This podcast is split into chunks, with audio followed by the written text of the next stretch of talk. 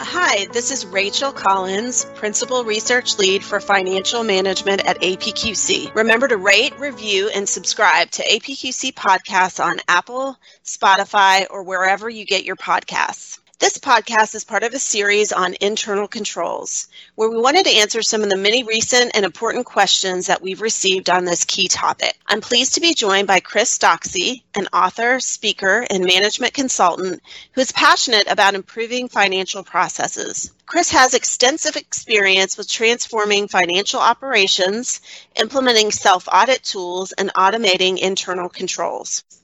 So, without further ado, here's the chat. Well, hello, everybody. We are talking today with our subject matter expert for our best practices project on new developments in internal controls about the topic of risk control matrices. Uh, th- these are questions that we've gotten from our members and customers. So thank you for submitting those to APQC and thanks in advance to Chris for answering them. So leading right into it, my first question for you, Chris, is what is a risk control matrix or RCM, and how should these be organized? Again, a, a great, great question because it's it's um it, it's sort of a it can be a quagmire, I guess, if if um, we're using you know all different templates and they're not organized. And you know, basically, what we're doing with a risk and control matrix is that we're identifying the risk and we're identifying the control that goes uh, that will mitigate that risk. And they should be organized by business process and um, you know again not real general like okay it as a business process it should be uh, defined by as, as detailed as you can possibly get and what a traditional risk and control matrix actually does it helps the organization identify rank and implement control measures to again mitigate those risks and it can be a repository of risks that can pose a threat to the organizations. And what we want to do is create a repository of controls. And in short, if we think about what is the structure, and it doesn't, to me, it doesn't matter what structure you use. Um, you know, again, a lot of this can be automated and with today's tools. But the way to look at it is we want to come up with consistency. We want to use a consistent template by those business process We've talked about order to cash, we've talked about procure to pay, and we'll get into more detail later. But what we want to do is we want to identify what are the controls, of course, what are the risks, who owns those controls. And again, that's the accountability discussion that we recently had. How are the controls rated and ranked?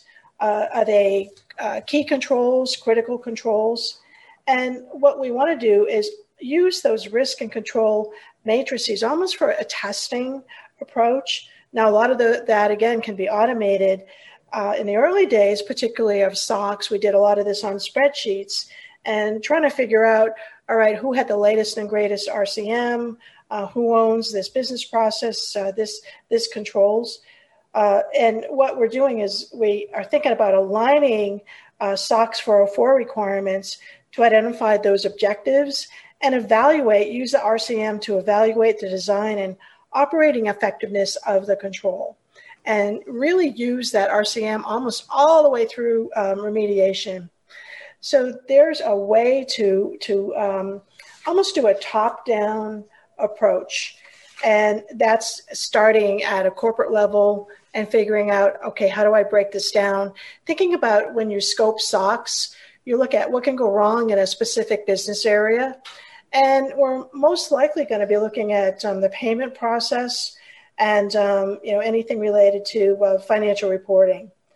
And at the end of the day, uh, examples would be a chart that looks at the severity of an event happening and the controls that can again mitigate that risk. And you can use that control matrix to analyze any sort of uh, process flows and process improvements as well. So, Chris, I think you started to get into this um, in your your answer to the previous question, but what are some examples or any other um, information you'd offer in terms of examples of how a risk control matrix should be used by organizations? Yeah, we, we started with the organization and, and looking at the um, the top level And um, I've looked at some really good examples. Um, and so a corporate uh, risk and control matrix could be all right, here are the processes that uh, are going to be looked at. Here are the key controls, and here are the risks that are going to be mitigated. And one thing to think about when you're putting together or updating your RCM is that controls could be actually addressing several risks, and you might not always have a one to one relationship. A risk and control matrix not only identifies the key controls and the, and the risks to be addressed, but also those activities. So the control would be um, uh, manage cash, you know, very general, like manage cash efficiently. And the control activities could be um, you know, cash forecasting, uh, bank reconciliations, and you know, it's kind of like a, a drill down, um, analyzing and continually peeling back that proverbial onion. And what we do is we we get down to that org level, or that process level, and um, not only look at the process but the systems that support the process. That's where you're going to have things like segregation and system access things to worry about. And you want to make sure that somebody, say in our example with uh, order to cash, can't set up a customer and apply cash. And um, say in HR, someone can't go in and set up an employee and then um, you know issue a pay increase for that employee. And what we do is we use a, a, risk and control matrix again at the corporate level, at that business process level that we started um, looking at, and we can also use it for, you know, certainly SOX if we're aligning with our SOX requirements, or if we're using a SOX model for internal controls. In some cases, I've seen the RCM uh, mapped back to a COSO requirement and um, looking at um, the control type in some cases, what could be you know used in um, not only auditors but if you're going through an SEE six or 18 certification process, what, what's the control type? What's the significance? The frequency? Um, what's the frequency of, of um, testing the control? Is it manual? Is it systematic? The primary COSO uh, component. And again, then, then the accountability piece, which is the owner of the control activity. So, yeah, I mean, I think there are some great examples out there. I have seen a lot of kind of stoplight types of risk control matrices where we highlight, um, you know, whether it's red, uh, yellow, or green, and that would be uh, used to help set your prioritize. So, yeah, many different flavors, and all I can recommend is is ensure that there's consistency for using the templates at, at your companies. Mm-hmm. That makes sense. Well, um, so we've talked at length here about the risk control matrices. What about any other tools or templates that organizations um, should consider if they're not already for their internal controls process? Yeah, and these my recommendations actually tie back to the RCM, and it's all about referencing and cross-referencing and you know being able to upload documents maybe to an automated tool and having that you know one stop shopping if you will for your internal controls program goes a long way because we want to be looking at adding value and not chasing documentation. And and unfortunately that's what happens in many manual processes but other tools and templates to think about are process narratives and it's almost like a process narrative is taking a look at going beyond um, the detail. And the second tool that I would recommend is a flow chart. And that, or process flow, whatever you'd like to call it.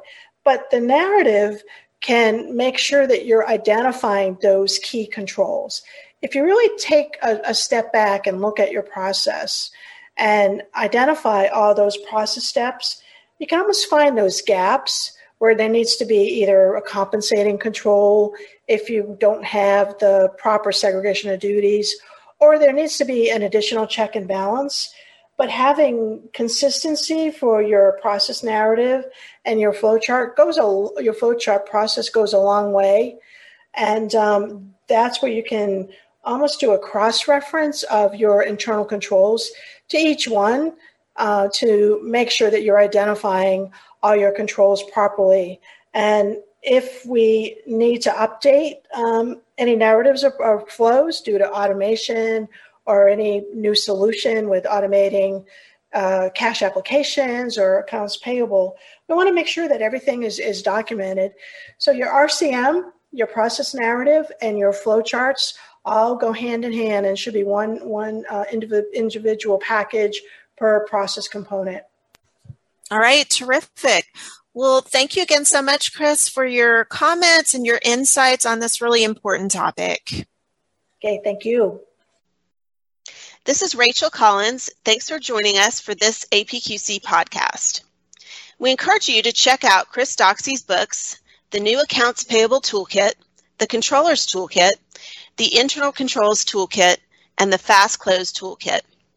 For more insights, please visit apqc.org to see our new research collection on new developments in internal controls. Thanks again and have a great rest of your day.